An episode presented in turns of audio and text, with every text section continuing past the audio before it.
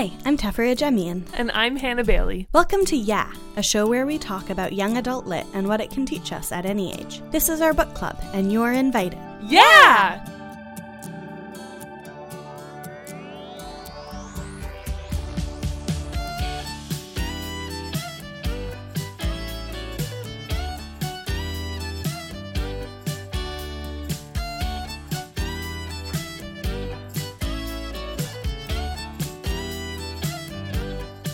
week we are changing it up a little bit, going back to something that you all told us you really enjoyed, which was the dystopian SmackDown we did a couple of weeks ago. We had tons of fun doing that, so we've decided to do some more SmackDown episodes. Uh, so this week we are doing the Ultimate Princess SmackDown, where we are pitting uh, the Princess Diaries against Ella Enchanted. So we had a lot of fun revisiting those books that were like staples of our ter- early teenage years, I think. Yeah.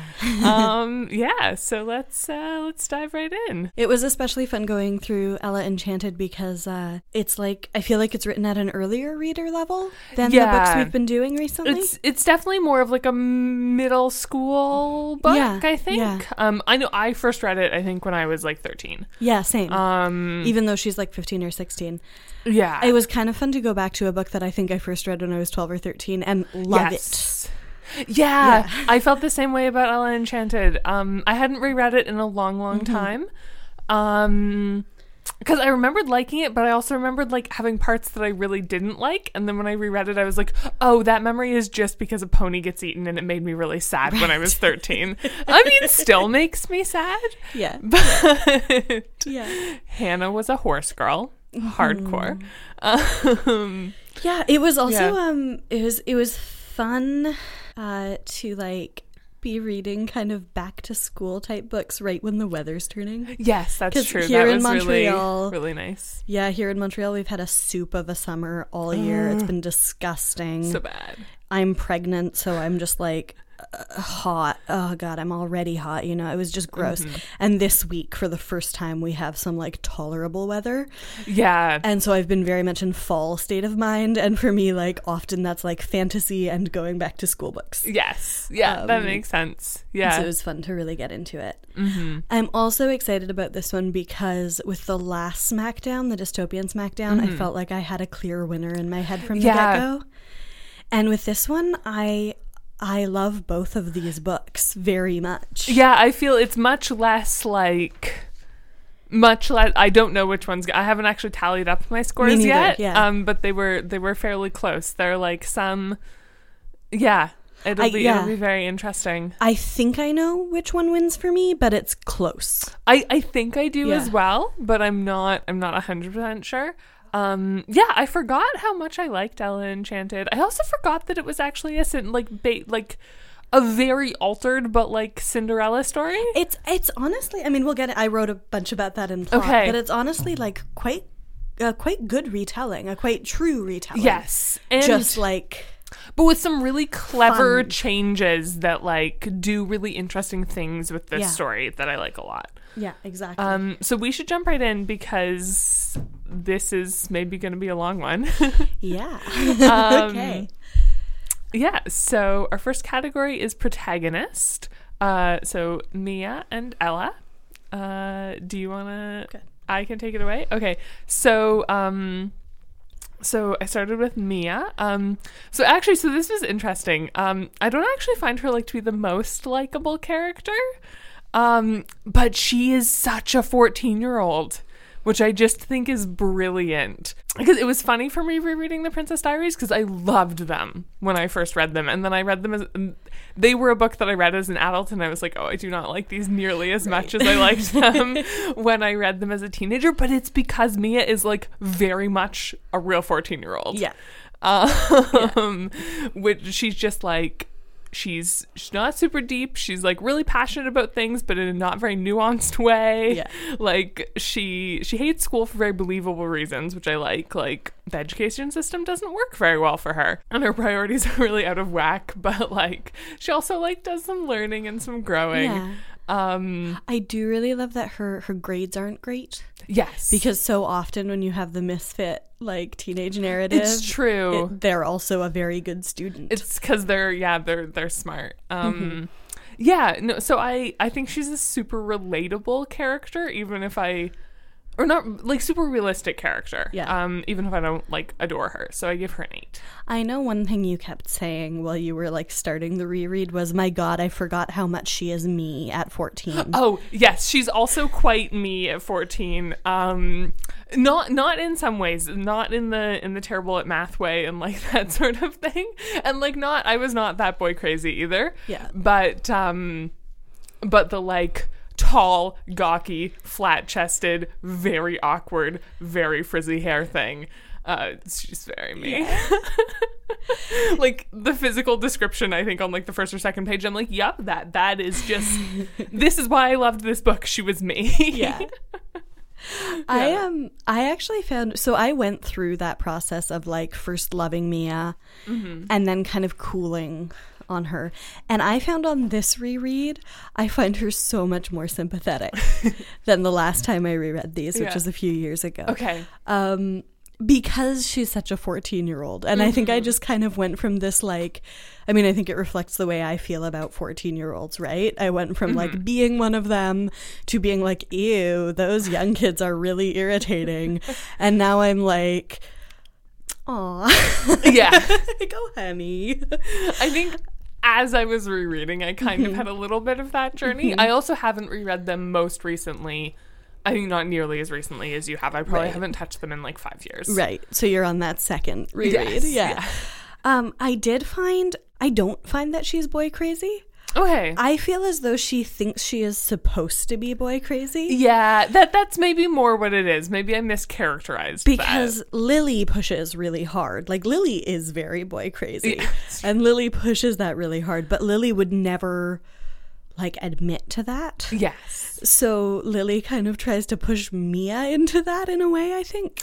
Yeah, I can see that. I I, I see that argument. Yeah. But like even I was noticing while I read this, I remember reading it when I was younger and being like, "Oh, she's so obsessed with Josh Richter." Richter? Richter, Richter? I guess it's like the Richter scale. Yeah. Richter probably. Yeah.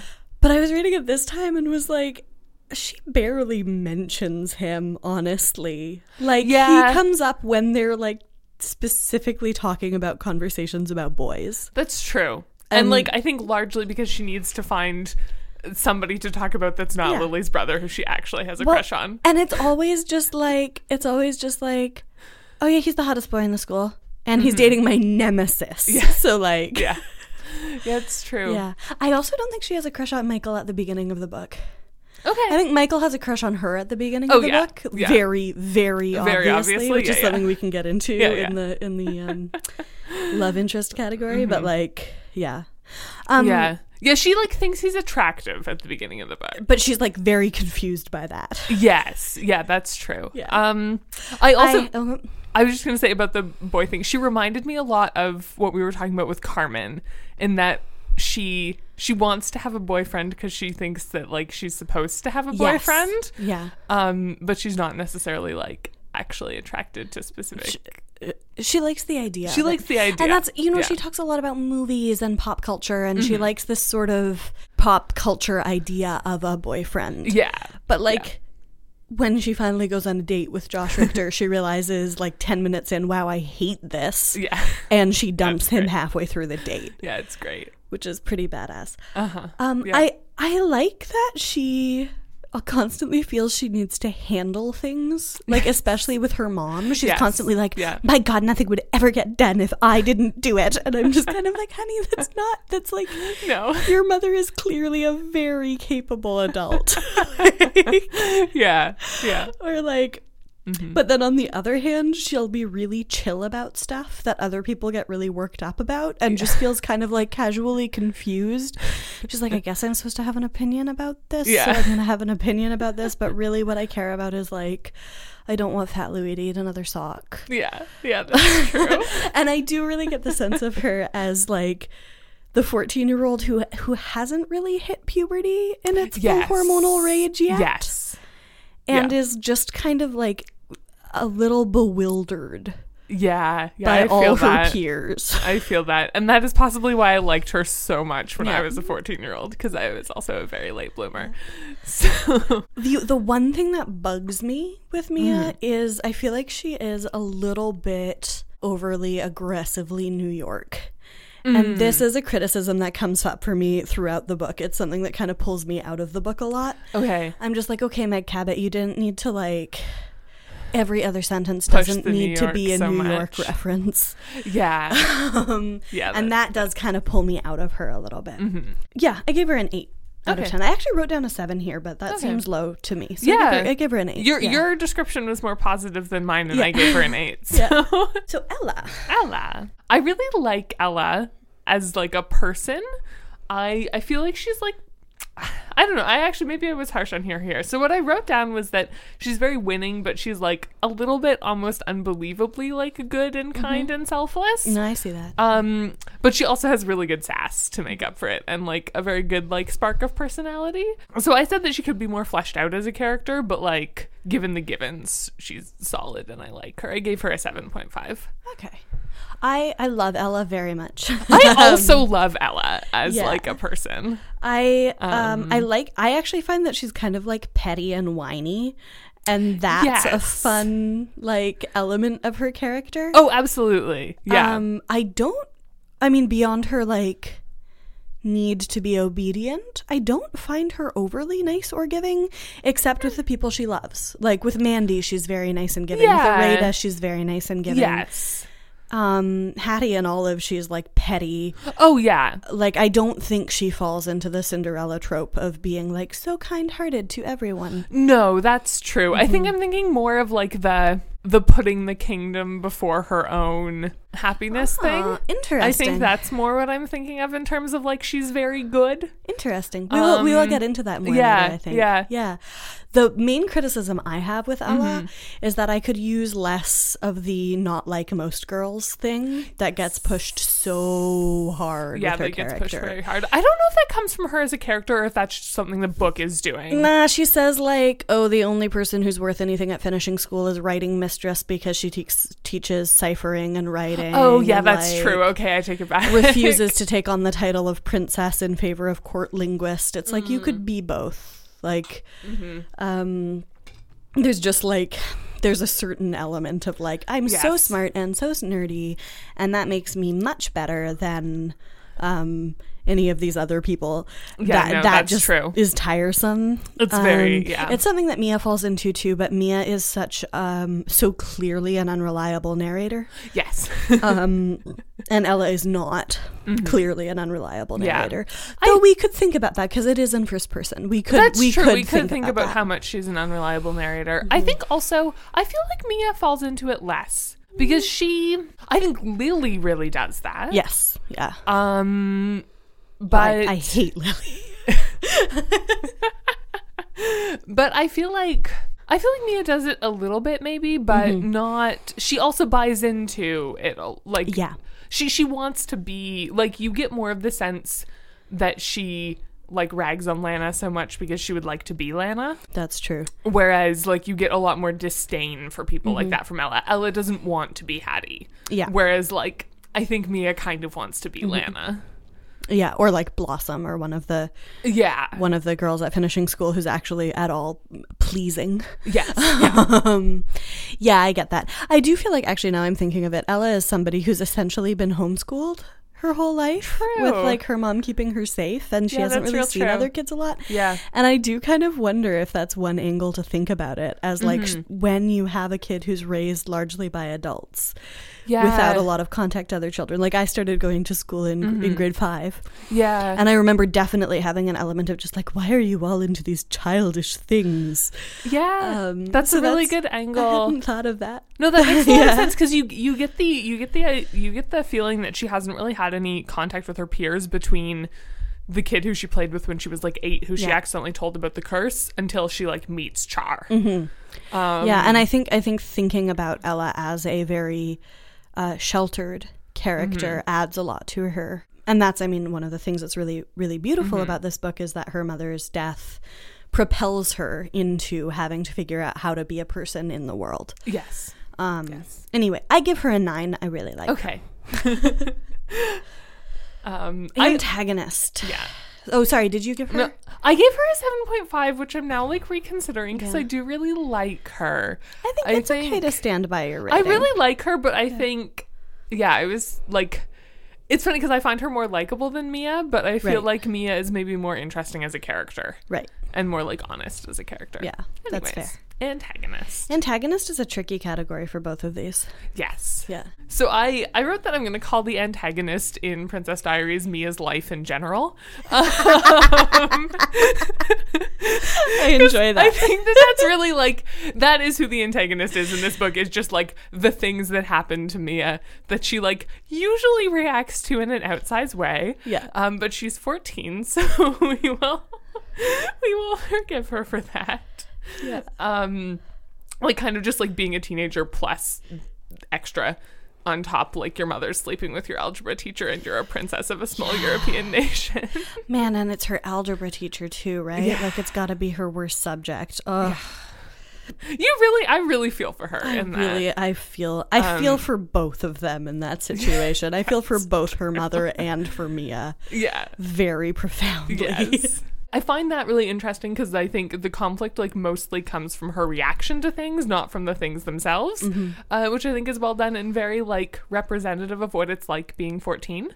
yeah. Um, I I took points off because I do like dislike the trope of the main human antagonist being like the shitty pretty popular girl. Right. Um, partially, and actually, I was I was curious what you and our listeners think about this. I think partially, I hate th- I hate this trope because it's anti-feminist, but I also hate this trope because my high school did not have that girl. Right. So I'm like, that girl's not real. But is that girl real? If you Um. went to a different high school than I did, So I mean, I also went to a small. I know your school wasn't private, but it was like a similarly like specialized interest. yeah, I went to a small private school. I think maybe every like like it's common for a 14-year-old girl to have that girl in their school.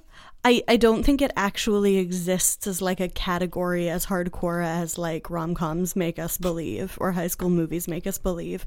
yeah. But I think because it's a really powerful narrative, like I remember feeling like I had to find that girl in my school interesting. and there was like there was definitely like a clique of the mm-hmm. like hot wealthy girls Yeah, that that who yeah. I remember really distinctly because I had an enormous crush on one of them. But like yeah.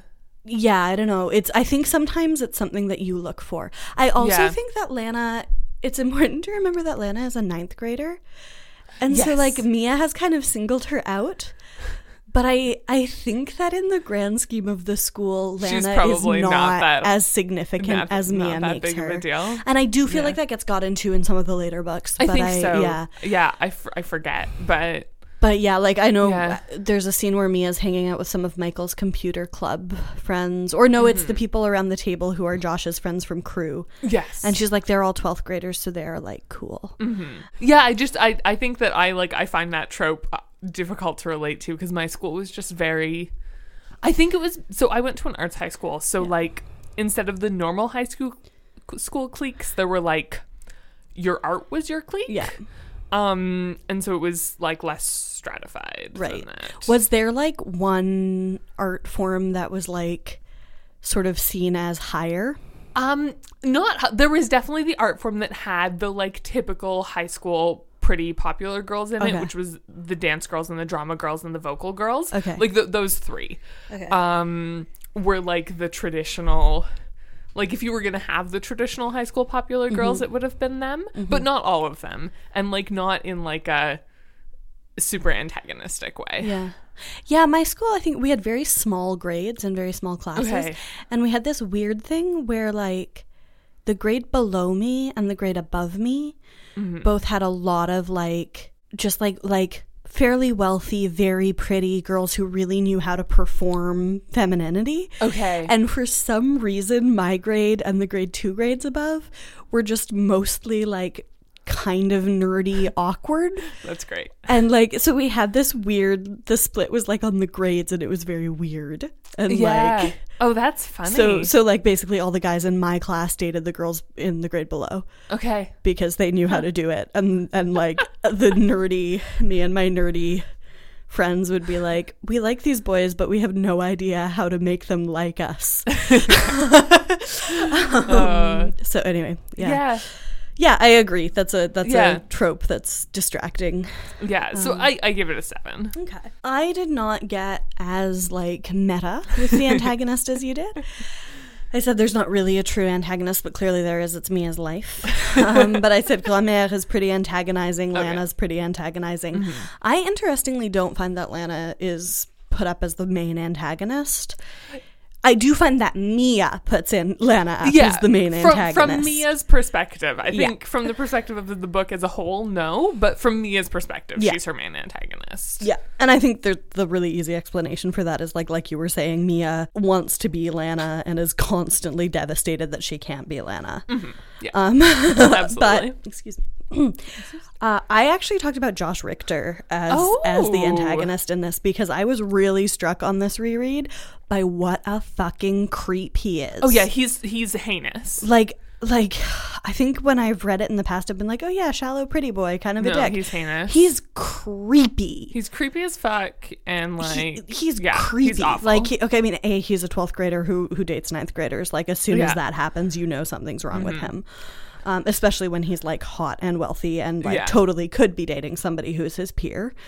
Uh, there's a scene when L- Michael and Lars kind of have a moment about Josh when when Michael finds yes. out that she's going to the dance with Josh and Michael's like okay and then like looks at Lars and is like you are going to be there right and Lars is like oh yeah oh yeah um, Mr. Giannini is like ooh yeah, I don't love that like like Yeah. every single person Who apart Josh. from Lily and Mia are like Yeah. Ooh, this guy. this guy Yeah. um the scene where Mia describes him staring down Lana the in the cafeteria Yes. Oh, was what really chilled me like Oh yeah.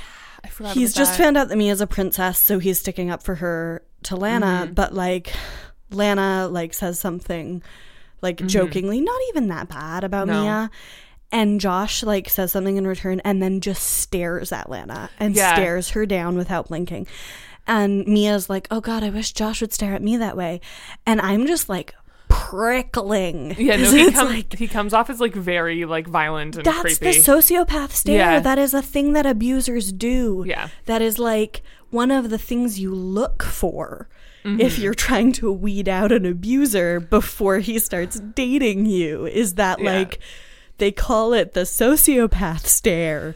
yeah, Like Josh is a fucking creep. yeah, he's a huge creep. So anyway, Yeah, no, But he's good, Yeah, he's a good creep. because again with the unreliable narrator thing, which I Mm-hmm. think is such a strong part of Meg Cabot's writing, Yeah, um, you don't necessarily get that no, unless you're attuned for it, and then you No. see it, and you're just like, "Oh Jesus!" yeah, yeah, like all the adults in this book see this, all the like Mm-hmm. slightly older kids in this book see this. So anyway, I think there's like a good mix of people who are genuinely antagonizing, and also people who Mia just for whatever reason can't stand. yes. Um, and very influenced by the unreliable narrator. Mm-hmm. I give it an eight out of ten. Cool. Overall, pretty good. I like I like Ella Enchanted for this. So I I said that the antagonist is Ella's curse. Um. You are you are just getting so much deeper with this than I am. It's great. Well, you you were much more meta with me than me on the last one. So. Um. Yeah. So I I think that the antagonist is Ella's curse. Okay. um like there are there are humans who cause problems but like all of the problems that they cause would either not exist or be much more minor if Yeah. not for Ella's curse and like ultimately what she has to defeat in the climax of the novel is the curse. Yeah. So so I'm calling the antagonist her curse. Um and I find I find that really interesting idea having having the antagonist not really be a person, having it be this kind of internal battle. I do I do wish that there had been less of the trope of like conniving girls because that's that's hardcore although like you do have to forgive it a little bit because it's based on Cinderella and Yeah. that is a main portion of Cinderella. And I do really like that um I think she tempered it a little bit from from the original in that like in the original they're just like assholes because. Whereas like her stepmother's given a bit more of a reason to be awful in in the uh in the book than than in the original fairy tale. So I mean, it doesn't justify it, but like you see you see more why she's acting that way. Yeah. Uh, so I give it an eight point five. I think it's good. I want to know how Lucinda fits in then, because if Yeah. if the curse is the antagonist, I'm curious about like why the curse is the antagonist and not Lucinda. Yeah, that's a good question. I This is not like a trick question. This is not like an no. aha. I mean, I think it's partially because the curse is what Ella has labeled it. right. Um, but it wasn't supposed to be a curse. However misguided it was. Like, I don't know. I think for like an antagonist to be a really good antagonist or to just be an antagonist, like there has to be some malice there. I mean, we talk a lot in like social justice and whatever about intent doesn't matter, which is true. Right. But when you're talking about a narrative, I think like there has to be like I don't know, I feel like an antagonist has to have some malice. I think she's definitely like not not a not a good winning character, but I I wouldn't call her the antagonist. Does that does that answer your question? That doesn't answer my question. I could ask more follow up questions, but I'm not going to. um, so I said, like, again, like, I, I find it hard to pinpoint a specific antagonist. Um, I think you made a very good argument for it being the curse, but I can't make that argument because you just made it. um, so I'm, I mean, I listed Lucinda de Molga, Hattie, Olive. We could include Father, like just Yeah. the people who are at various times in various ways being shitty to Ella. We could mm-hmm. include ogres, but I think that's boring. Yeah. My main like issue with the antagonist mm-hmm. is I could use so much less fat shaming with Hattie and Olive. Yes. Um, and again, the like not like most girls, like their main mm-hmm. flaw until we get to know them is that they're boring and that And they, they- they like pretty look. things. Yeah. Yeah. Like like it really is just like they're Yeah. materialistic and they're boring. Yeah. And then it turns out Hattie is is also power just like crazed. cruel and yeah. I mean there's also some serious ableism with Olive. Yes. Um, Yeah. Yeah. Yeah. Um, although I do think that Olive is written fairly sympathetically, especially Yes. towards the end. yeah, the ableism comes more from Ella than anything else. Yeah, Than from exactly. than from the book itself. Yeah, that, Exactly. that's true. Um, but there's a ball scene with Hattie and Olive where they're eating. And it's just like, okay, Mm-hmm. Yeah, A, that food all fucking sounds delicious. Sounds incredible. Yeah. Like, yes, if I had that feast, I would pile up my plate and I would go to town. Uh-huh. B, that scene would not exist if they were thin. If they Yeah. were written as thin characters, there would Mm-hmm. not be a scene mocking them for eating. Yeah. and um like at a party at a banquet and that Yep. pisses Oh, yeah. me off Oh, and and like hattie's has scenes where she's getting tight laced into her corset where she's panting where she's like like just Yeah. it just the, the language around olive and hattie's bodies bothers me so much um the part where they have wigs but like olive Yeah. doesn't have a wig so she's ugly like mm-hmm. there's just kind of this language of artifice that that ends up being both really fat shaming and really like femme shaming Yes. which is maybe a term that i'm coining here Oh, it's a good it's term. like something I, probably am not coining it but there's there's something that crops up a lot especially in like Yeah. feminist retellings of fairy tales It where is- it's like yeah. anybody who enjoys presenting very femme um is bad and you see that with lucinda too right Especially if they have a non-normative body, but Yeah, regardless, yeah. exactly um Yeah, you do see that. Interestingly, Mm-hmm. Lucinda is uh, sort of denigrated for presenting as very beautiful and young all the time, uh, while Mandy is praised for presenting as kind of old and fat. Yeah, Um, so there's just the body politics I don't is love. But yeah, they're they're they're not good. so I don't. I I knocked Yeah. off two points just for the fat shaming. I don't Mm-hmm. like that. It's lazy. Yeah, Um, it's a part of second wave feminism that I hate. Yeah. And uh, yeah. Um, And Yeah. I also just want to give Lucinda a quick shout out because I think she's really interesting because of what you were saying. Mm-hmm. Like, intent doesn't matter. She's just lazy and Yes. like, and not at all empathetic. And when people tell her this gift sucks, Mm-hmm. she goes, My gifts don't suck. She she reminds me also actually a lot of like a white feminist who's like, I know better than you what is Yeah. good for you, Absolutely. and refuses to listen when people are like, No, but Yeah. actually this is terrible. Please stop. Yeah, it's like your missionary school is abusing our children, but it's bringing them to Jesus. Sorry, that's the kind of Twitter I've been reading today. Um, So I gave antagonists an 8 out of 10. Okay. All right. Love interest. Um, so I'm deeply conflicted about this for the Princess Diaries. okay. When I first read these books, I like loved Michael, obviously. Um, he is he is like the nerd girl's dream boy, and having been a well, I still am a nerd girl, but very much was a nerd girl when I first read this. He's he's the dream boy. Um, and he's he's like sweet and cute and charming and whatever, but like on this rereading, I'm just unable to not be creeped out by the fact that he is like 17 and crushing on a 14 year old. Yeah. I'm just like unable to not be creeped out by that anymore. Would you still be creeped out by it if he was 16?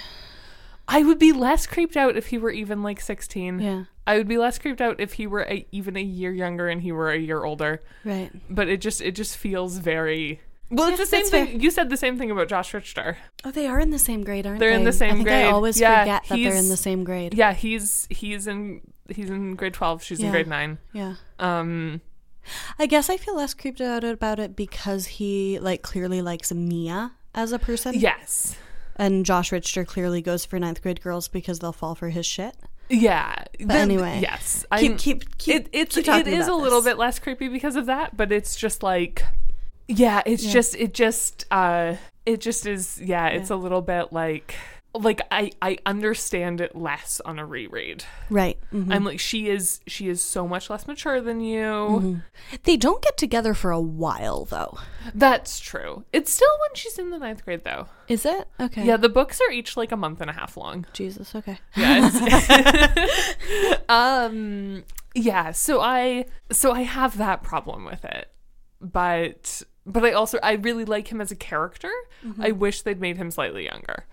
Um Yeah, they could have just made him in eleventh grade. I wish I wish that he was just slightly younger. Um I also I it gets extra points because I do really like that um that Mia has a first boyfriend that she doesn't actually like but like likes being liked by because that's very relatable Yes. and like very Right, I haven't gotten to that part Yeah. yet because I just read the first one. Oh, Yeah. okay. Yes. um but anyways, yeah. So I gave I gave it a 7.5. Okay. Um, I said like, a I'm gonna make Michael the love interest because I put Josh Richter in the antagonist character Yeah. because he's a creep. Um, yeah, Josh Richter doesn't count. I I didn't pick up on the age gap somehow this time. I think I thought he was a year young for his grade or something. I just like oh, may, like maybe. I, I, just don't had think so, but yeah. I don't know. Um, yeah. he's so he's so nerdy and he's such a loser. Yes. And I'm really enjoying coming back to him now that I'm an adult because he's no longer just a clone of the dark haired musical science geek that I had a crush on for half of high school. Shout out Noah. I feel like I can say this. It's been 10 years. Nobody who went to my high school is surprised by this revelation. oh, that's great. Um, but yeah, I mean, he's Um, basically just a clone of the guy I was super into in high school. So okay. Yeah. for a long time, I was just like, Um, Oh, but he's like, yeah. he's just so low key nice. mhm. And it's like, it's a really good thing that Mia is as awkward as he is because he's so transparently into her. oh yeah, it's great. And she so misses it. Uh, yes. Like, she's like, uh, sometimes he's not wearing a shirt. It's like, why do you think he's not wearing a shirt, Mia?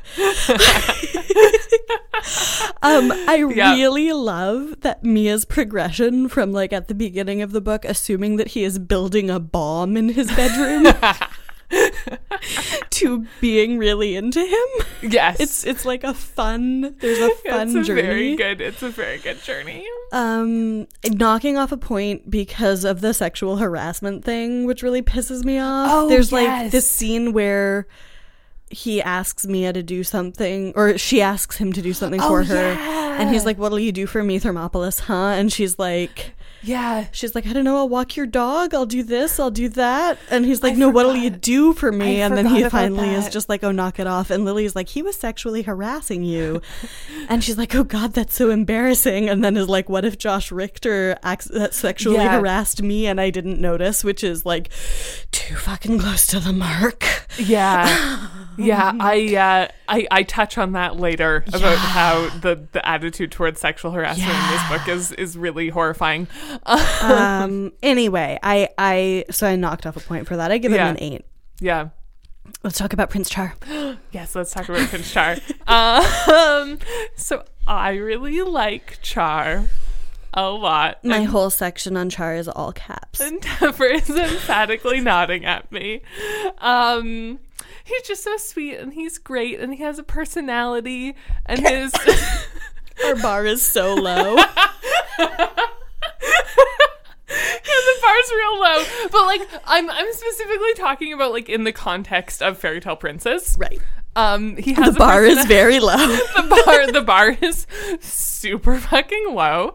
Um, uh, and I really I think the thing that I like the most is that his his falling in love with Ella is like very believable and like it it takes more than like 3 seconds. And yeah, like they, they fall in love via a lengthy correspondence, which I just it just it's great. Um and he's not an ass and he's like I just I like him. He's good. Yeah, I, I love him very much. I said, I love him very much indeed, in all caps. Um, he's so like he's thoughtful and he's Mm-hmm. kind and he loves his parents and he loves his sister. He Yeah. Mm-hmm. gets like bored and cranky. He has that like side to him. Yeah. Um, the first time we see him, it's at Ella's mother's funeral, and he mm-hmm. makes a point of a like giving her her space, mm-hmm. letting like being nearby, but not like approaching her, mm-hmm.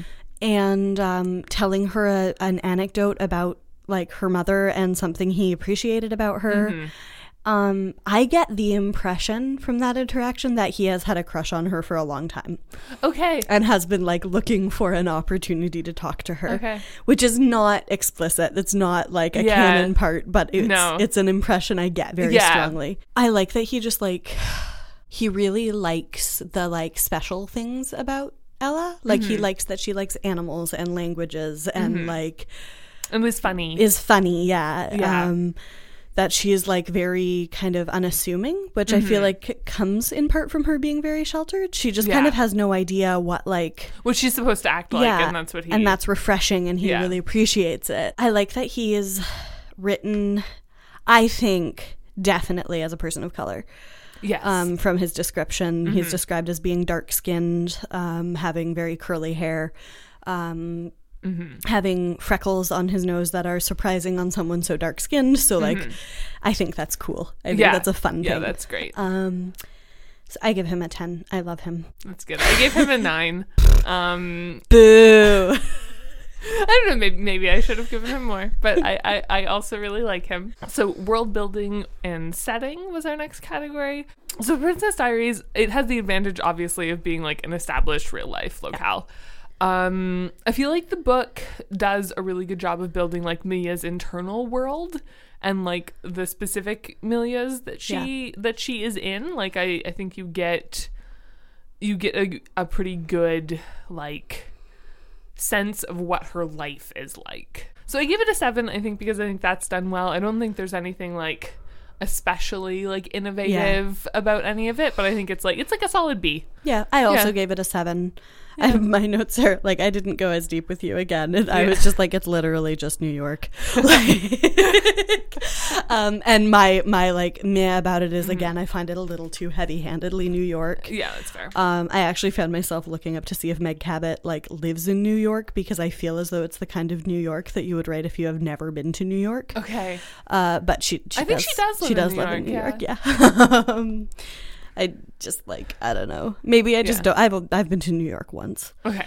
And so have I. Um, yeah. Um, so Ella Enchanted, um, I really, I really like it. My first sentence is it's lush and beautiful and vivid, and I like it. Um, so you don't always like. It's not actually like super. You don't always get super like vi- specific visual descriptions of like everywhere, but you get a really good feel for like the general like shape of places Yeah. and like what they feel like. Um, so really like that. Yeah, it's really well fleshed out. Yeah. Um, it's very well. I like things about it similar to how I really like the Graceling realm. Um, Yeah. You really like even even if the book isn't inhabiting every place, Mm-hmm. you still have a sense of the whole place. Yes. Uh, and I really love that. I like that there are lots of kingdoms. I like that um, Mm-hmm. the royal family actively engages with the neighboring kingdoms. yes. Uh, all in all, it's just it's Mm-hmm. fun. It's interesting. I gave it a ten. Yeah. Yeah. Um, I also really like that um, that it does its descriptions without a lot of exposition. Right. Like it, it manages to kind of work them in in a very natural way. I give it an eight point five. Uh, okay, plot. Um, so I said that I feel like the Princess Diaries suffers because it's one in a series.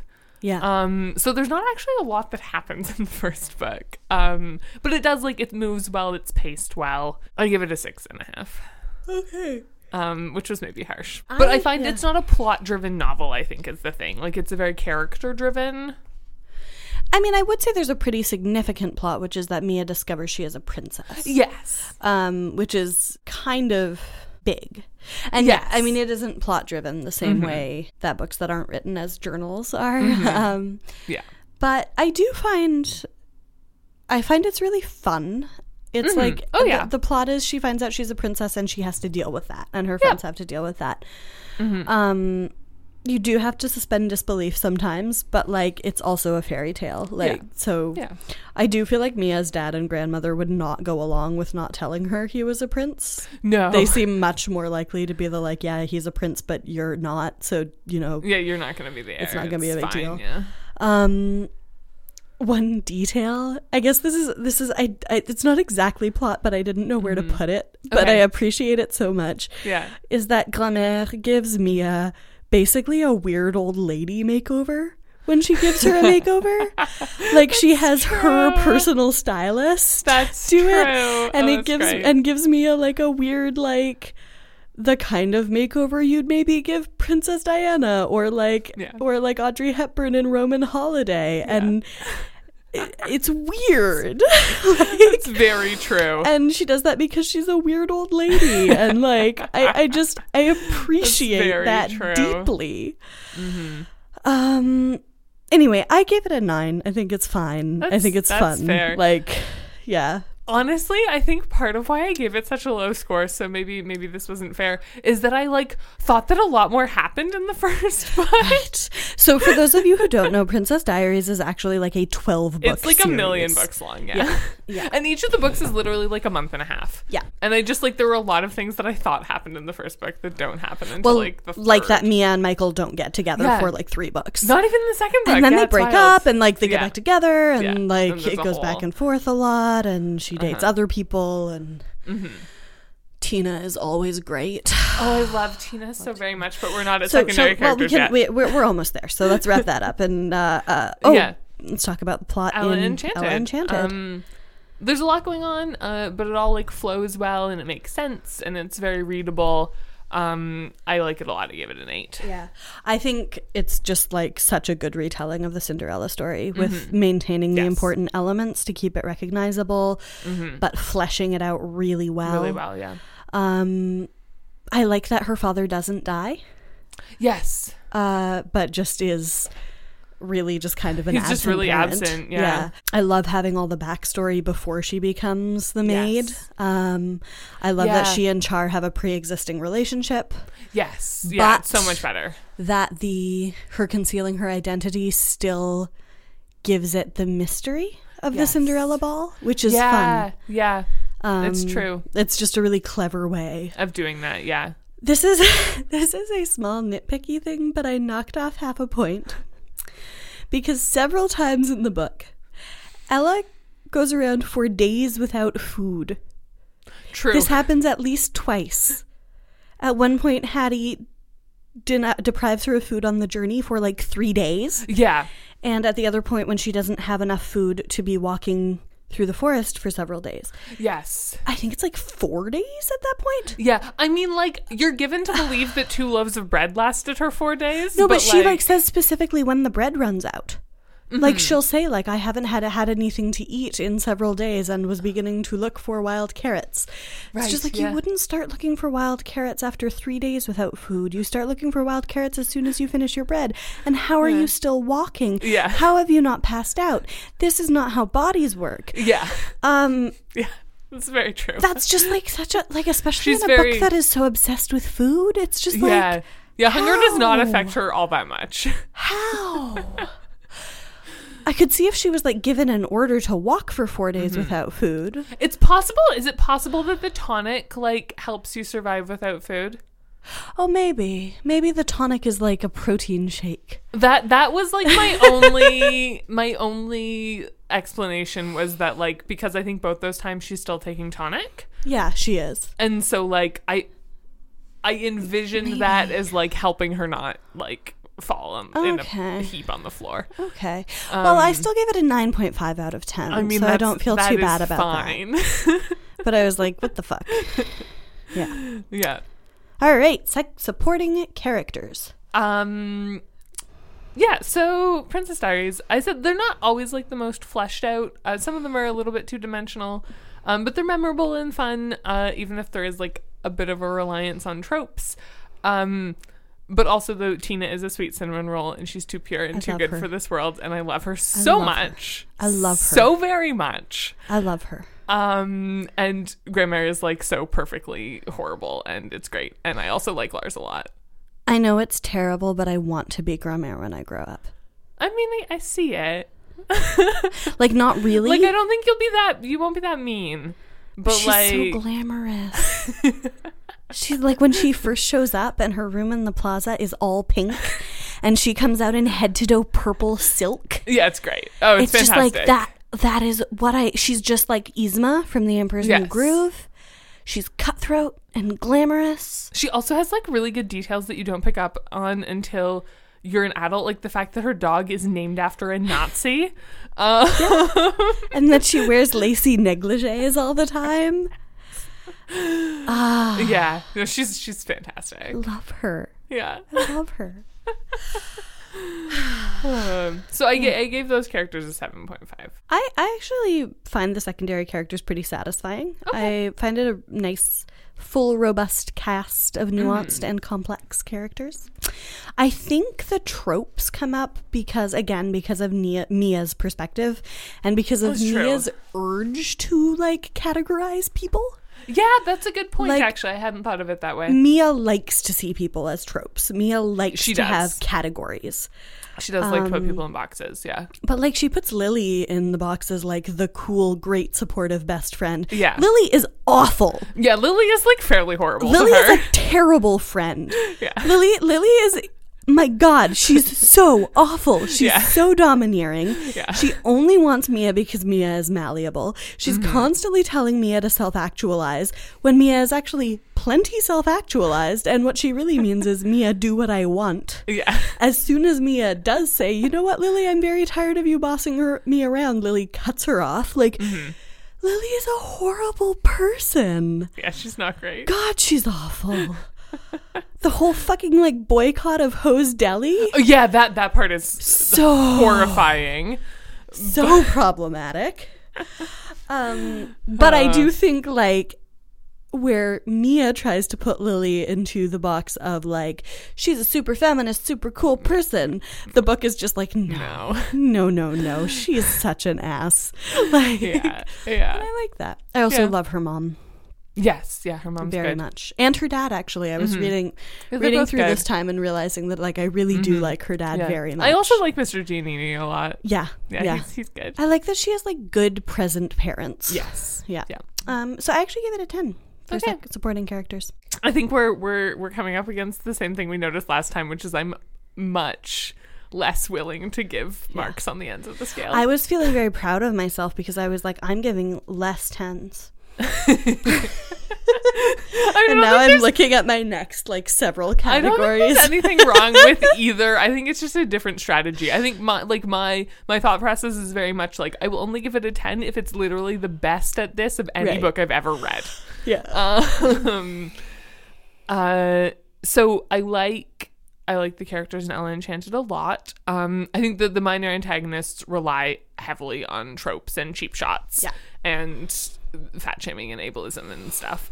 Um, but I also think that they're more well-rounded and interesting than the characters they're based on. Yes. Which which makes me give it more points. Um, the other this is again this next point is going to be a real low bar, but but the bar is low. Um, so I I like that none of the magical creatures really feel racialized to me. Yep. Um, like they they all are just very fantastical and like invented out of nowhere and, and relying on like mythologies and stuff a little bit, but also just very like fantastical and made up and none Yeah. of the languages sound like real languages and they're not racialized which like it should be a really low bar but it's not a low bar Yeah. Mm-hmm. for magical creatures and books it's really not And especially combined with there being good racial diversity in the cast of characters. yes Yeah. yeah so i i think that that's great um i like the characters they're memorable they're enjoyable um yeah i gave it a solid eight Cool. Um, yeah, I mean, I wrote, I feel like I already took points off for the antagonists, so I'm not going to take points off in the secondary characters category. that's fair Um, I, I just said, like, I, I love Areida, I love Mandy. Mm-hmm. yes Um, I, it, it just, the book really, really depends on a network of strong secondary characters, Mm-hmm. as does uh, Princess Diaries. Um, I also gave it a 10. I Okay. think there's they're great a lot of secondary characters and they all have a role, and I like that. Mm-hmm. Writing. yeah this is this is a hard category I think we should maybe we could also just not hit do these this next category few. No, no, no, we can do it. I think we should try to hit the next few ones quick. Yeah. Uh, because I think when we get into the last category, we're Oh, yeah. gonna want to talk. we're gonna have many feelings So- um yeah so i think I'll, I'll I'll keep it short and sweet. I think that Princess Diaries is very convincingly written by a 14 year old. Uh, so I give it an eight and a half. yeah. Yeah, I said unreliable narrators were, were used really, really well. Journal format is really cute. I give it a 10 actually, because I found throughout all of the categories, I kept being like, the thing is, this is just the way it's written. Yeah, yeah. no, totally. For Ella Enchanted, I I don't think it's good and it's it's lush and it's beautiful and it's moving. I think I would also I gave it an eight. Yeah. I, I mean, I gave it a 10 good. because that's my 8. Yeah, that's I that's fine. And because I love it. It's it's wonderful. Yeah. Um, emotional impact. Um, I think I I have trouble feeling a lot of the emotional impact of Princess Diaries just because it's so very high school. Yeah. Um, not like, and I don't want to like put down like those are real feelings that you feel very strongly at that age, but they're harder to feel strongly when you're in your mid twenties. Um, I think they're just, it might even be the way they're written. yeah, because they're written very, Yeah. yeah, I mean, it might be like the journal format because I do feel like the the feelings of feeling like on the outside and of does this person like me and yeah. you know will I ever fit in are feelings that do that are universal. Yeah, Yeah, yeah. so yeah. maybe maybe it's the way that they're written. yeah Um, like I think.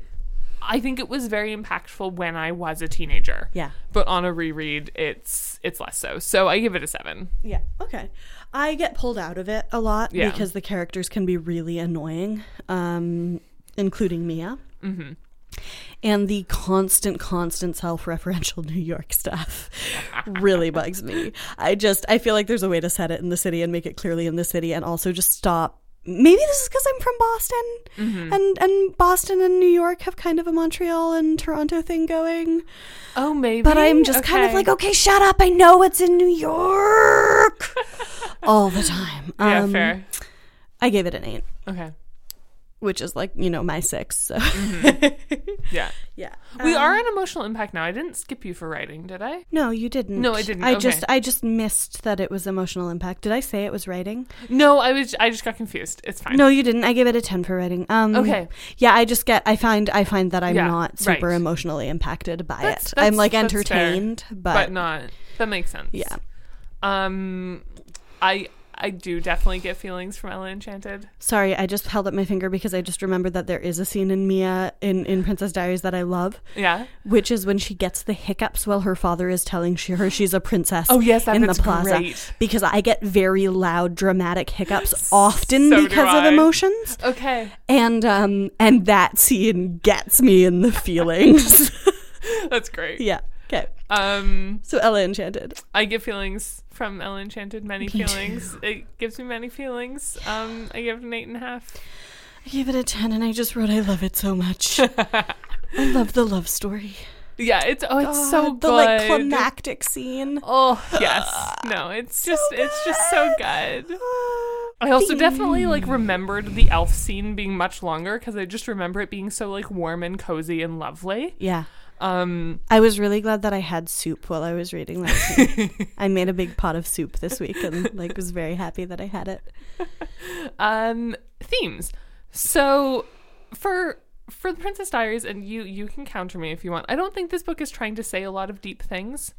Um, but I think it does like make good kind of meta point about how we will overreact to almost anything when we're 14 and like that's okay and that's just being 14 um so i give it a i give it a six because i don't think it's like got strong messages but you know it's it's fine Yeah. Yeah, I mean, I identified the theme in this one as like self discovery, um, Okay. finding out what she wants to be Oh, as yeah, opposed to what that's- other people want from her. Um, I think it's neat because she's a really, generally a really chill person, and it's kind Mm-hmm. of nice to see this like, well, maybe this is what I want come out, and I think it's a fun coming of age story, and I Mm-hmm. Gave it a nine. For Ella Enchanted, I feel like the central theme is like kind of how do you maintain a sense of self and integrity while you're working within like an oppressive system. Um, and I like that a lot. I like the idea of like small rebellions that are emphasized. absolutely. Um, I think is really like interesting and relevant and good. I give it an eight. So when I was writing these notes, I became overwhelmed because I was thinking about the emotional impact part, and I just wrote that the theme was the power of love.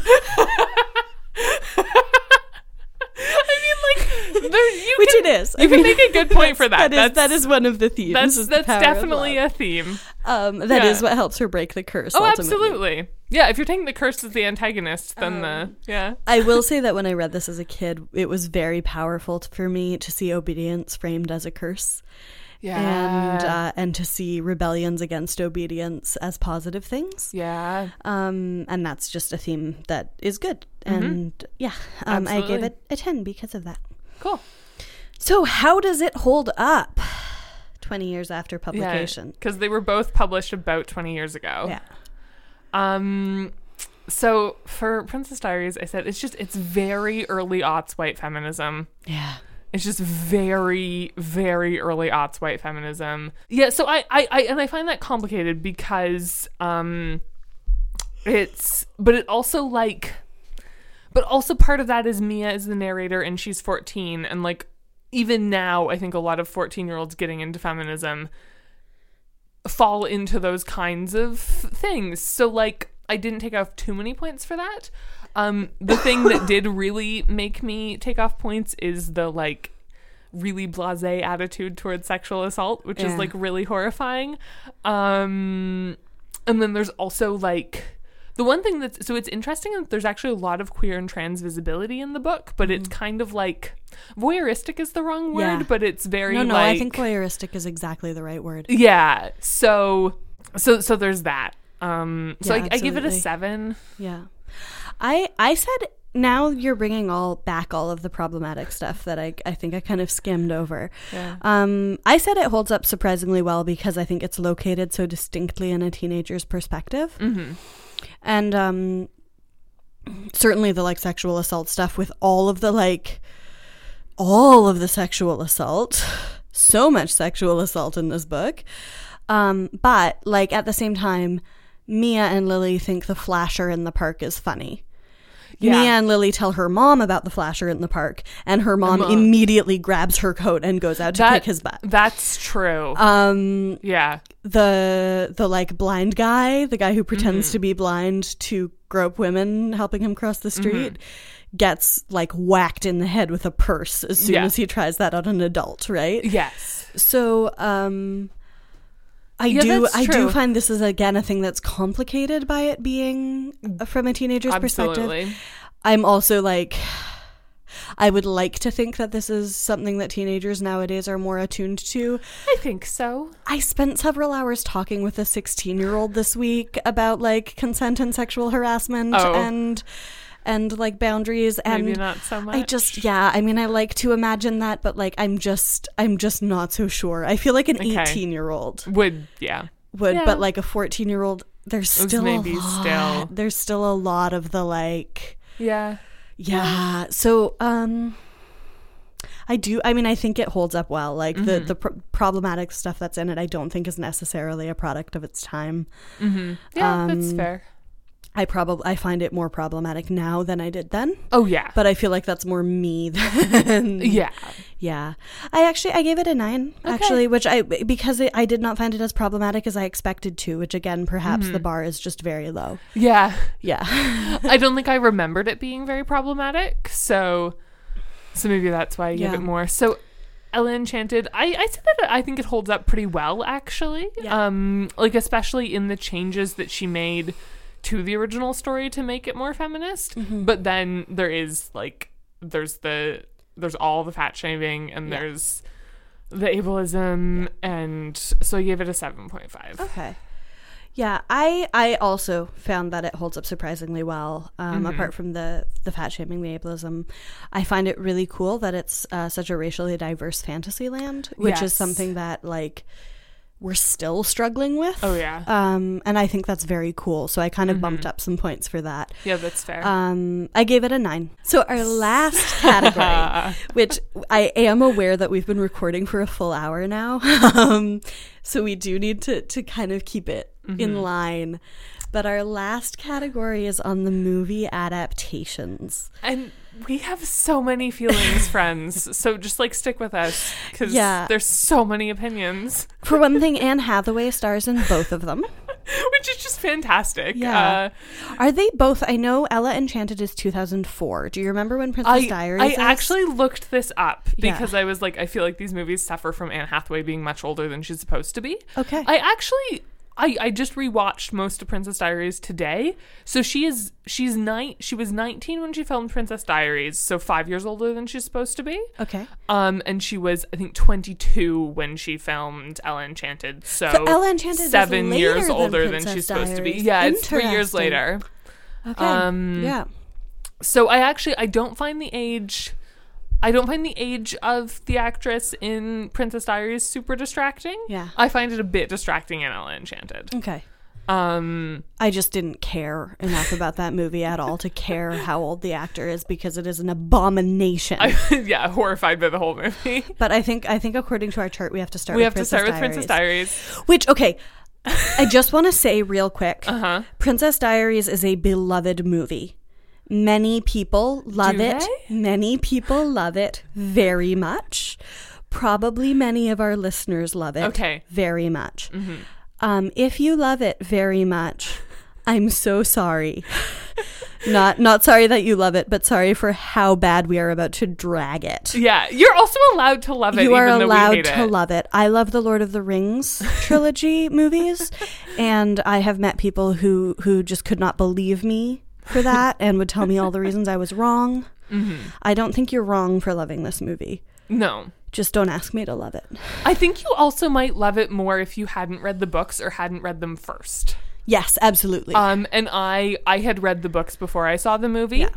and like, especially now, I am like more willing to be like movies are adaptations and they have differences from the books and like. Okay, but if you're gonna make a movie that's that- but like, but but th- this one goes too far. in- if you're gonna make a movie that is based on a book, base it on the book. If you want to make a movie that is not based on the book, don't use the same names as the fucking book.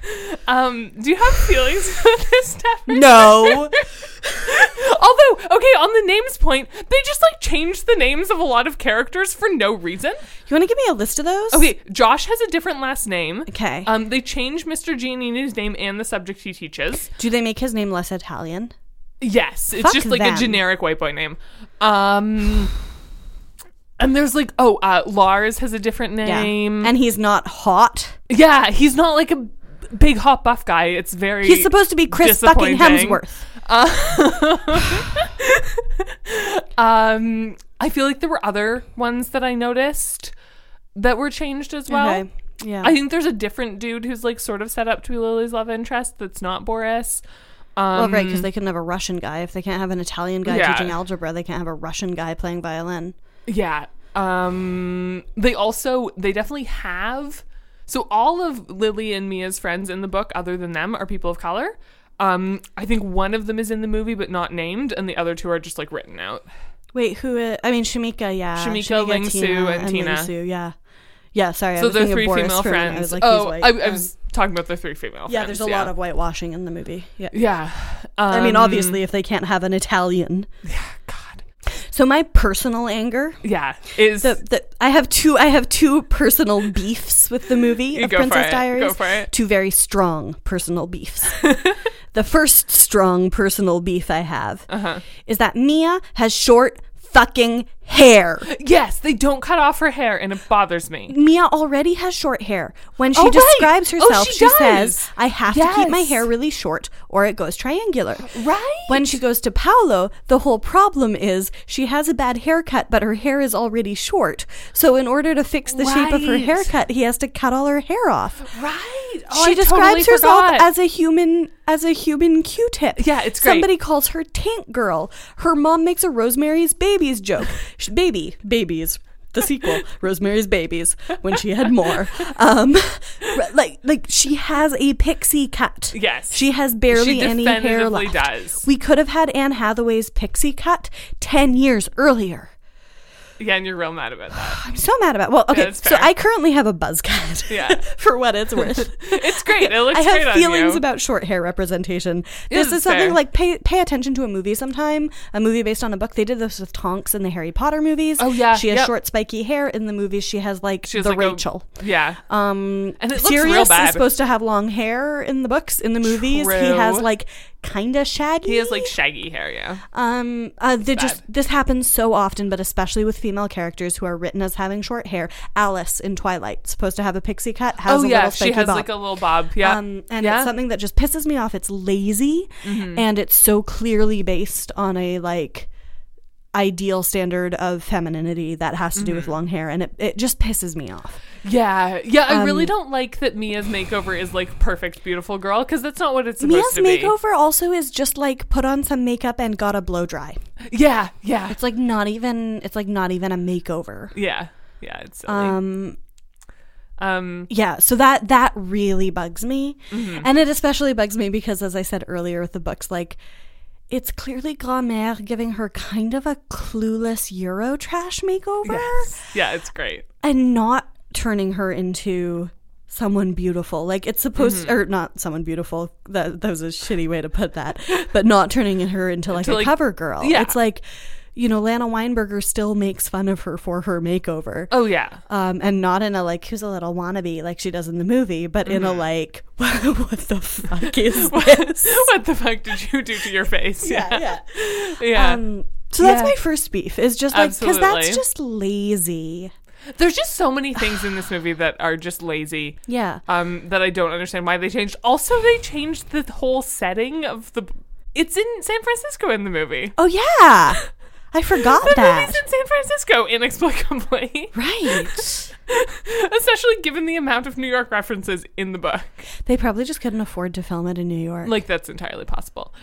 Still, But yeah, that's a weird choice. Again, like like Mm-hmm. with with books being turned into movies, there are some choices I can understand. I thought The Hunger Games did a pretty good job of Yes. adapting a book and Yes. Mm-hmm. making minimal changes and changes they understood. These are changes that don't make sense. Yeah. Like film it in Toronto and have some New York cabs like every other New York movie does. yeah, yeah. it just doesn't make sense. yeah, you can change things and still create a good product, but Yeah. I, I don't. And I just feel like at the point where you're turning it into a new story, why are you basing it on the book? Yeah, they. Yeah, they they made the story. Yeah, the story is just like far too different. Yeah. Um, also, Fat Lou is not orange, and I'm mad. They do this. They did this in Hunger Games too. They turned an orange cat into a black and white cat. Why? Why? Garfield is orange, therefore cats are canonically orange. Yes. Yes. Um, the other big beef I have is just that they changed Grand-mère so dramatically. Yes. She is supposed to be Yzma from Emperor's New Groove, and they turned her into Maria von Trapp as a grandmother. See, I I have deep conflicted feelings about this because I agree that the original Grand-mère is amazing, and I would have loved to see her on film. I also am in love with Julie Andrews with my whole heart, and just really like seeing her on screen. So that's I mean, all. she's lovely, but she's so miscast. she's very miscast, but like. I don't think you understand how much I love Julie Andrews Teffer. No, I don't think I do. Like it's a lot. Yeah, I know. I was always more of Um, a Baroness von Trader girl. I'm Okay, just- yeah, that's yeah. yeah. No, I love I love- is basically young Grand-mère. so there you go. yeah. But no, it's she's she's she's done really wrong. Also, Are you done with that beef? Can I have a beef? Yeah, you can have a beef. Um, Michael is not a babe, and I'm mad. And he's not a science geek. And he's not. Yeah, they completely changed his personality, but also he's not a babe, and he has like a weird bad Beatles haircut. Super And, bad. Like I just, to be fair, it was what like two thousand. it was like 2001. Two so like, was bad hair. or 2000. No, it was 2004. There was Two- just no it because was. Ella Enchanted was two thousand. Oh yeah, no, so Yeah. it's 2001. Um, that was just kind of the hair. It was, but like, as he's supposed to be a babe. He's not a babe Teffer. I know. I want know him to he's be not a babe. babe. Oh, I have similar beef with him and the whole fucking like Skittles on pizza thing Oh or yeah. M and M's or something, and he's just in a so band weird. and like yeah, he's in a band and he fixes cars. it's like he's no, not in a band Michael. and fixes cars. He does shit on the internet. Yeah, exactly. He's a weird like webzine and um Like- science nerd who clones fruit flies. Like okay, Yeah, who is no? That's his. That's his girlfriend. right. But yeah. Um, who would be who would you cast as Michael? oh, I'm I'm terrible at celebrities, so this is a bad Okay. uh, bad question for me. I feel like Joseph Gordon-Levitt would have been a good choice Oh, maybe. at that period. I mean, he's not super babely, but he's like cute and nerdy. I pictured him like very kind of like tall and gawky, Mm-hmm. but like in a in a hot way. Um, I mean, I just again, I just picture him as my high school crush, so I can't, I can't help. Uh, you know what? It could have. No, I have to think about this for a minute. I'm wondering if if Matthew, whatever his name, Neville, once he got hot, But he wasn't work. hot yet. He wasn't. He wasn't hot yet Yeah. though. Anyway, and uh, tweet at us and tell us who you would cast as Michael Yeah. instead of that loser. We're gonna get so much hate mail for this episode. yeah, um, and we're being real. We're being real. They also killed Mia's sorry. dad. Yeah, that's just weird. Mia's dad is awesome. Why? Also, they totally took out that she's terrible at algebra. Yeah. Um. Also, oh, this was my other beef. I have a big beef that I forgot about Okay. until just now. I was IMing you about it earlier. Okay. Um, the point of the book is that Mia's not as big of a loser as she thinks she is. Yeah. Where in the movie she's just a huge loser, Yeah. like demonstrably. It's like they missed the whole part about the unreliable narrator Yeah. and took everything as gospel truth. Yeah. And then also just lied about a bunch of shit. yeah. I'm so angry. I want Meryl Streep from Devil Wears Prada as Grand-Mère. That's what I Yeah. want. Yeah. Yeah. Yep. Anyway, Ella Enchanted, we hate it too. We also hate Ella Enchanted. the I- movie, not the book. We love. Oh yeah, we love the book. No, the movie. I possibly hate it more actually. Oh, Maybe just because absolutely. I have more strong feelings. It's not even an enjoyable movie, is the thing. Like Princess That's Diaries true. is still an enjoyable movie. Yeah, Ella Enchanted is not an enjoyable No. movie. Um.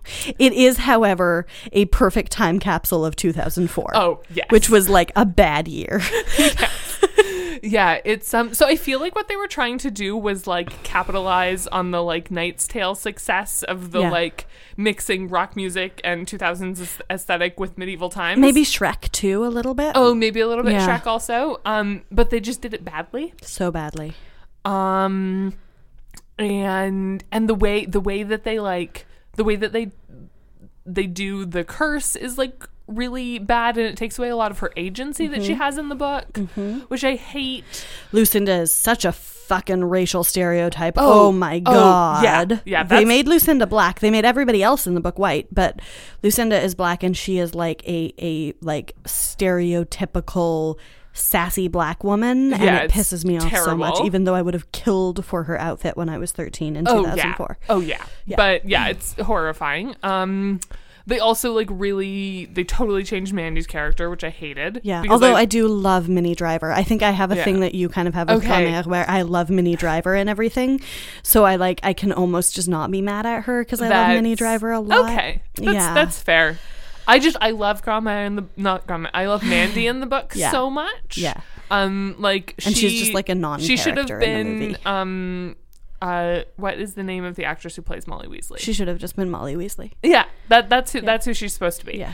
Um, so I hate that. Um, they they like sort of kept the same loose thread as the as the book, but not really. They like changed. They kept the same thread with the curse and they Mm-hmm. changed everything else. Yeah. Um and I I hate what they did with the elves. I hate what they did with the giants extra because they made them like an Indian stereotype, but also white. Yeah.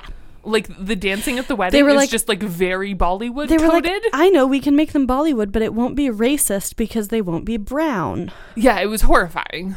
And then, like, you know, the greatest sin, too, to me, is that um, Areida, who's Yes. like a wonderful character, they made her be um, Ella's friend from childhood because they didn't have the finishing school plotline Yeah. for whatever fucking reason. That's a great one. Yeah. Um, but they cast Parminder Nagra, who's um, um, uh, Jess from Bend It Like Beckham, and she's wonderful as Areida. And then they did nothing with her yes, it's very disappointing.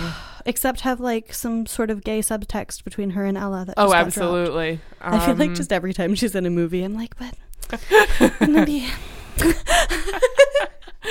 Yeah, yeah, Um, no, they just don't. They don't do anything good with her. they kill off Char's parents for whatever reason for, for no good because they want to have an evil uncle because they need to have a personified antagonist. Cary Elwes basically playing Prince John from the Disney Robin Hood, which I appreciate. He does it very well, Yeah. but like it's amusing. there's there's an evil snake telling him what to it's like very weird. It's it's very weird. It's very not the book. Um, Again, I feel like they could have just made this movie and not made it Ella Enchanted. Yeah, yeah, it was so different that they could have. Yeah. Yeah. Um, although although it was objectively a bad movie. Weird musical numbers that have nothing to do with anything. Yeah. Um yeah, I feel like they were uh, this would have been around the same period as Ever After, Yeah. which is also the feeling they're trying to get, but done badly. It's but very done, bad. done very poorly. Yeah. It's very poorly Um, done. Um, Olive and yeah. Hattie, Olive is like, I mean, if you want to talk about ableism in the book, Olive is turned into like a caricature of what they think somebody non-neurotypical is. Yeah, it's in terrible. like- boy, Terrible. they did surprisingly not pull in the fat shaming from the book. That's true. They did not. um, but it's it's still awful. Um, the one redeeming quality is like Char looks right and is well. No, no, he doesn't look right because he's supposed to be black. I, I think so. Um, Anyway, no, but yeah. I agree. Um, but he he is like handsome.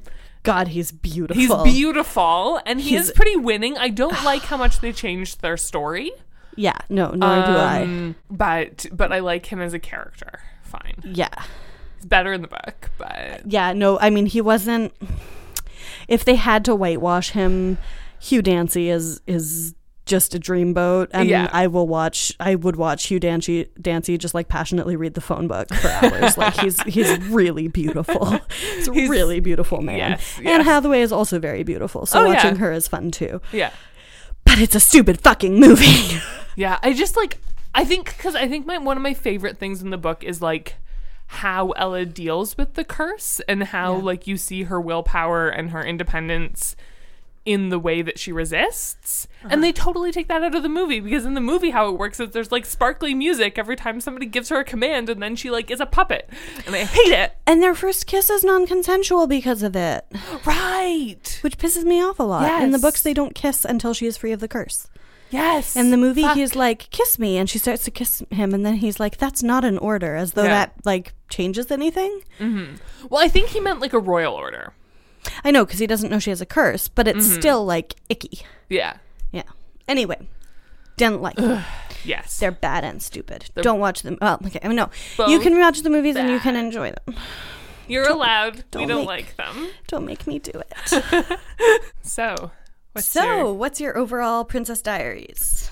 Um so overall so it, we're out of 100, right? So Yes. overall Princess Diaries got a 72 out of 100 for me. Okay, overall Princess Diaries got an eighty-six out of hundred for me. Okay. Um, and Ella Enchanted. Uh 81.5. Okay, and uh, Ella Enchanted for me got 95.5. Okay. Um, so for me, clear winner is Ella Enchanted by about 10 points. hmm Me too. Yeah, okay. Um, but much closer than our last SmackDown was. very so close. this was fun. Yeah, yeah, and I think honestly, like for me, Ella Yeah. Enchanted has just been one of my favorite books for so long that it Yeah. like the emotional impact kind of Absolutely. overcomes. I think I think Princess Diaries also does suffer a little bit in this in that Ella Enchanted is a whole complete story, whereas like Mm-hmm. It's not a reading chapter. reading yeah reading multiple of the princess diaries together does give you a more fully formed narrative yeah. but i think also like princess diaries is really it's a young adult book that's better when you're actually a young adult Yes. Yeah. um and Ella Enchanted holds up. holds up more for kind of all ages Yeah. So for our true princess, we choose Prince Ella of Frell, Princess Ella of Frell. Although I guess mm-hmm. she eschewed the title princess, so Ugh. court linguist Ella of Frell. Thanks for listening to Yeah. If you want to leave feedback, suggest a book for us to read, or just say hi, send us an email at the Yeah Podcast at gmail.com. You can also follow us on Twitter and tweet at us at Yeah Podcast and individually at Tefferbear and at the Balesosaurus. If you like the show and want to help us make it even better, consider supporting us on Patreon. Patreon has an awesome bonus where, for the first month, they'll give us an extra 50% off on top of whatever you donate. I think this is the last week that that's available, so um, please, please, please, if you're gonna if you're gonna donate on Patreon, please do uh, this week because that's Yeah. really really helpful. Um, you can donate any amount. Your pledges will go that much farther towards helping us keep the lights on. You can also get all kinds of great perks, including early access to bon- bonus content, shoutouts, guest appearances, and more. Head to patreon.com slash yapodcast to donate. You can also support us for free by leaving a rating and review on Stitcher or Apple Podcasts and by sharing this episode with a friend. Thank you so much to everyone who has already done that, and Teffer is going to read uh, one of our, reviews now. Our featured review this week is from Selena MTL. She says Teffer and Hannah take the time to think about what makes a book great. I love how they pull out the different themes from each book. They also keep their eyes open for representation and problematic plotlines. They've mapped a helpful guide for buying books for all the amazing young adults in your life. Thank you so much, Selena. Um, if you want your review to be featured on the show, uh, go ahead and leave one. Special thanks to Great Bear for letting us use their song Jenny's Groove as our theme music. You can find all their music for sale at greatbearmusic.bandcamp.com. This episode was produced and edited by Tom Zalatni as part of the Upford Network. You can find out about all the great shows on our network at upfordnetwork.com.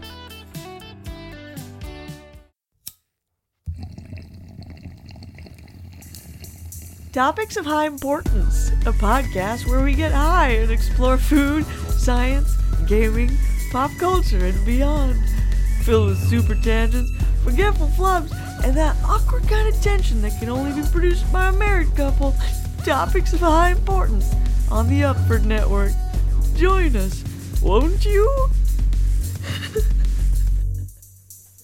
I'm Tom Zalatni, host and producer of Up for Discussion, a long running comedy podcast on the Upford Network. Every week, me and my team of hilarious improvisers use audience submitted questions to dive deep and delicious into every topic under the sun. Nothing is off limits. The audience has full control. It's like going to an improv show, only it's in your ears, and nobody's asking to see a scene about sex toys hopefully.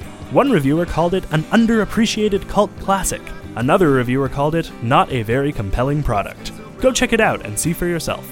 The Up for Discussion podcast. Available wherever fine podcasts are sold.